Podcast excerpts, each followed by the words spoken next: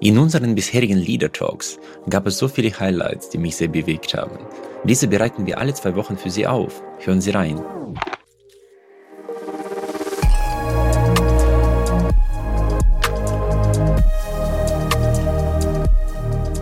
Aber zum Beispiel etwas, was sofort Lebendigkeit verursacht, ist der korrekte Einsatz von Händen, die Gesten. Und das Spannende ist, wenn wir mit Freunden sprechen, arbeiten ganz normal unsere Gesten mit, sonst können wir gar nicht sprechen.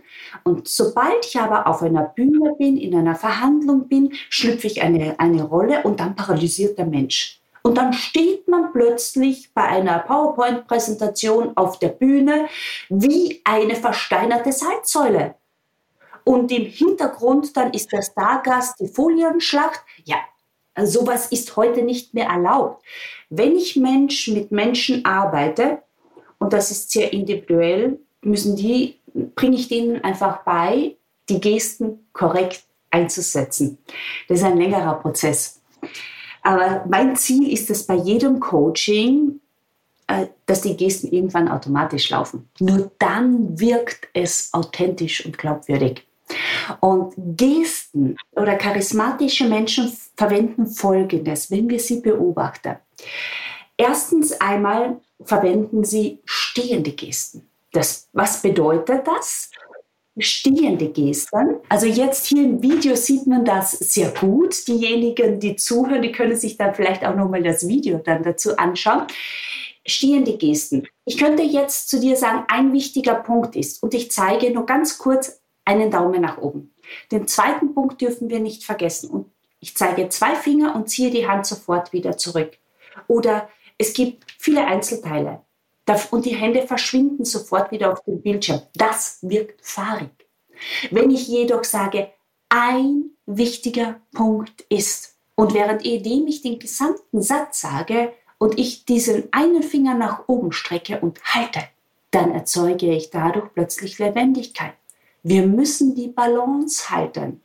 Und ich zeige, währenddem ich den Satz sage, die ganze Zeit mit meinen zwei Händen die Balance, bleibt das einfach auch hängen. Und das sind stehende Gesten.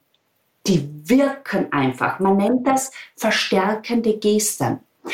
Ein weiterer Punkt ist auch bei Gesten, wenn wir jetzt dabei schon sind, die meisten Menschen machen ihre Gesten aus den Handgelenken raus. Und wenn ich Gesten aus den Handgelenken rausmache oder nur aus den Ellbogen raus, dann wirkt das schwach und nicht stark.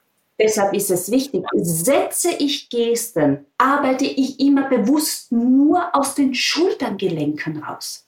Somit nehme ich wesentlich mehr Raum ein, meine Arme gehen weg vom Oberkörper und das erzeugt Präsenz und natürlich auch Aufmerksamkeit. Und das sind so Punkte, daran arbeite ich mit den Menschen. Und es gibt nicht die eine Geste oder die andere Geste, die ich verwenden sollte, sondern jeder hat seine individuellen Gesten. Aber diese Regeln sollte jeder beachten.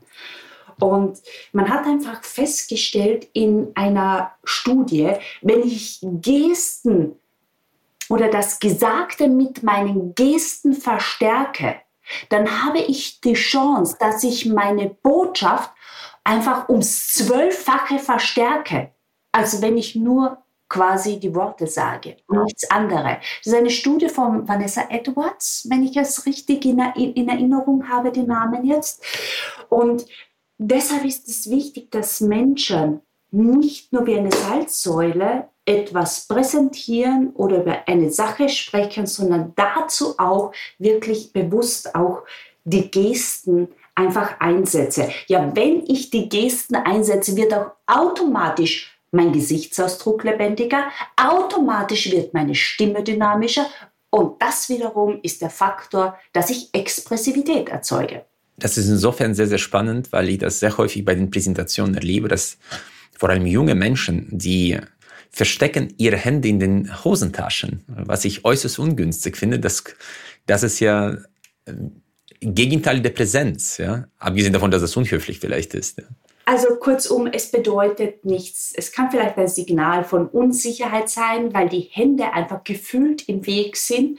Oder es ist genauso auch, wenn Menschen die Arme verschränken, dann ist es sofort ein Zeichen von Ablehnung oder Desinteresse. Das stimmt auch nicht. Aber es ist immer die Frage, die man sich stellen sollte, welche Wirkung erzeuge ich dadurch? Und Menschen interpretieren in diese Haltungen etwas Negatives hinein. Sie bedeuten vielleicht nichts, aber die Beurteilung ist einfach auch negativ. Und deshalb ist es so wichtig, dass sowohl die jungen Menschen am besten so früh wie möglich beginnen, sich selbst zu reflektieren. Aber ich möchte explizit auch hinzufügen, dass die Führungskräfte oder die die äh, obersten Etagen einmal den Spiegel drehen und sich selbst auch mal reflektieren, weil sehr häufig sind sie die Ursache dafür, dass ihr Gegenüber in einer bestimmten Art und Weise reagiert. Und bevor ich andere Menschen beurteile oder verurteile, sollte ich mich mal selbst in den Spiegel schauen. Das ist die Selbstreflexion. Ja, die ist nicht immer ganz einfach. Und ich kann aus der Erfahrung einfach sagen, dass die wenigsten Menschen wirklich wissen, wie sie wirken. Sie haben keine Ahnung dazu. Ist ja auch verständlich, warum. Sie sehen sich nicht. Und ein, eine Rückmeldung, eine verbale Rückmeldung ist eine verbale Rückmeldung, aber keine visuelle Rückmeldung. Und wenn die Leute einfach zu mir kommen, da wird einfach sehr stark einfach auch mit Kamera auch gearbeitet. Ja, das ist nicht lustig, aber es ist effektiv. Und sehr häufig erkennen sie dann, dass ich einfach Macken eingeschlichen habe, die keine gute Wirkung erzeugen. Und ja, alles, was ich mir antrainiert habe, kann ich mir abtrainieren und durch ein anderes Verhalten passend zu meinem Persönlichkeitstypus auch wieder neu antrainieren. Und das funktioniert. Klammer auf, jetzt muss ich auch mal sagen, ich habe ich hab auch ganz viele Leute, die regelmäßig und seit Jahren mit mir arbeiten und sich immer wieder reflektieren, um zu überprüfen, welche Macken haben sich wieder eingeschlichen und was kann ich besser machen. Ja, super, super interessant. Aus der Perspektive der Menschen, wenn man die als Spiegelneuronen-Versprüher betrachtet, sie so durch die Welt wandeln, dann ist es natürlich klar, dass die jungen Menschen bei den Etagen durch diese Spiegelneuronen auch die Verhaltensmuster mit übernehmen. Ja, und das ist ja häufig ein Abbild äh, des Kopfes, ja, kann man ja so sagen. Also es ist ja, wenn, wenn ich wieder einen Auftrag habe und ich gehe in das Unternehmen rein, schaue ich mir unten am Anfang immer die Mitarbeiter an.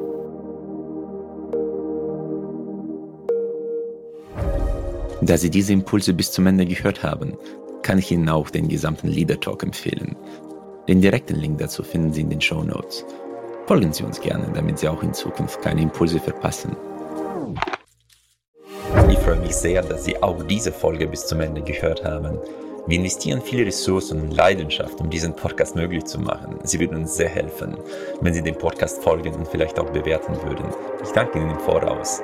Ich freue mich auf unser Wiederhören.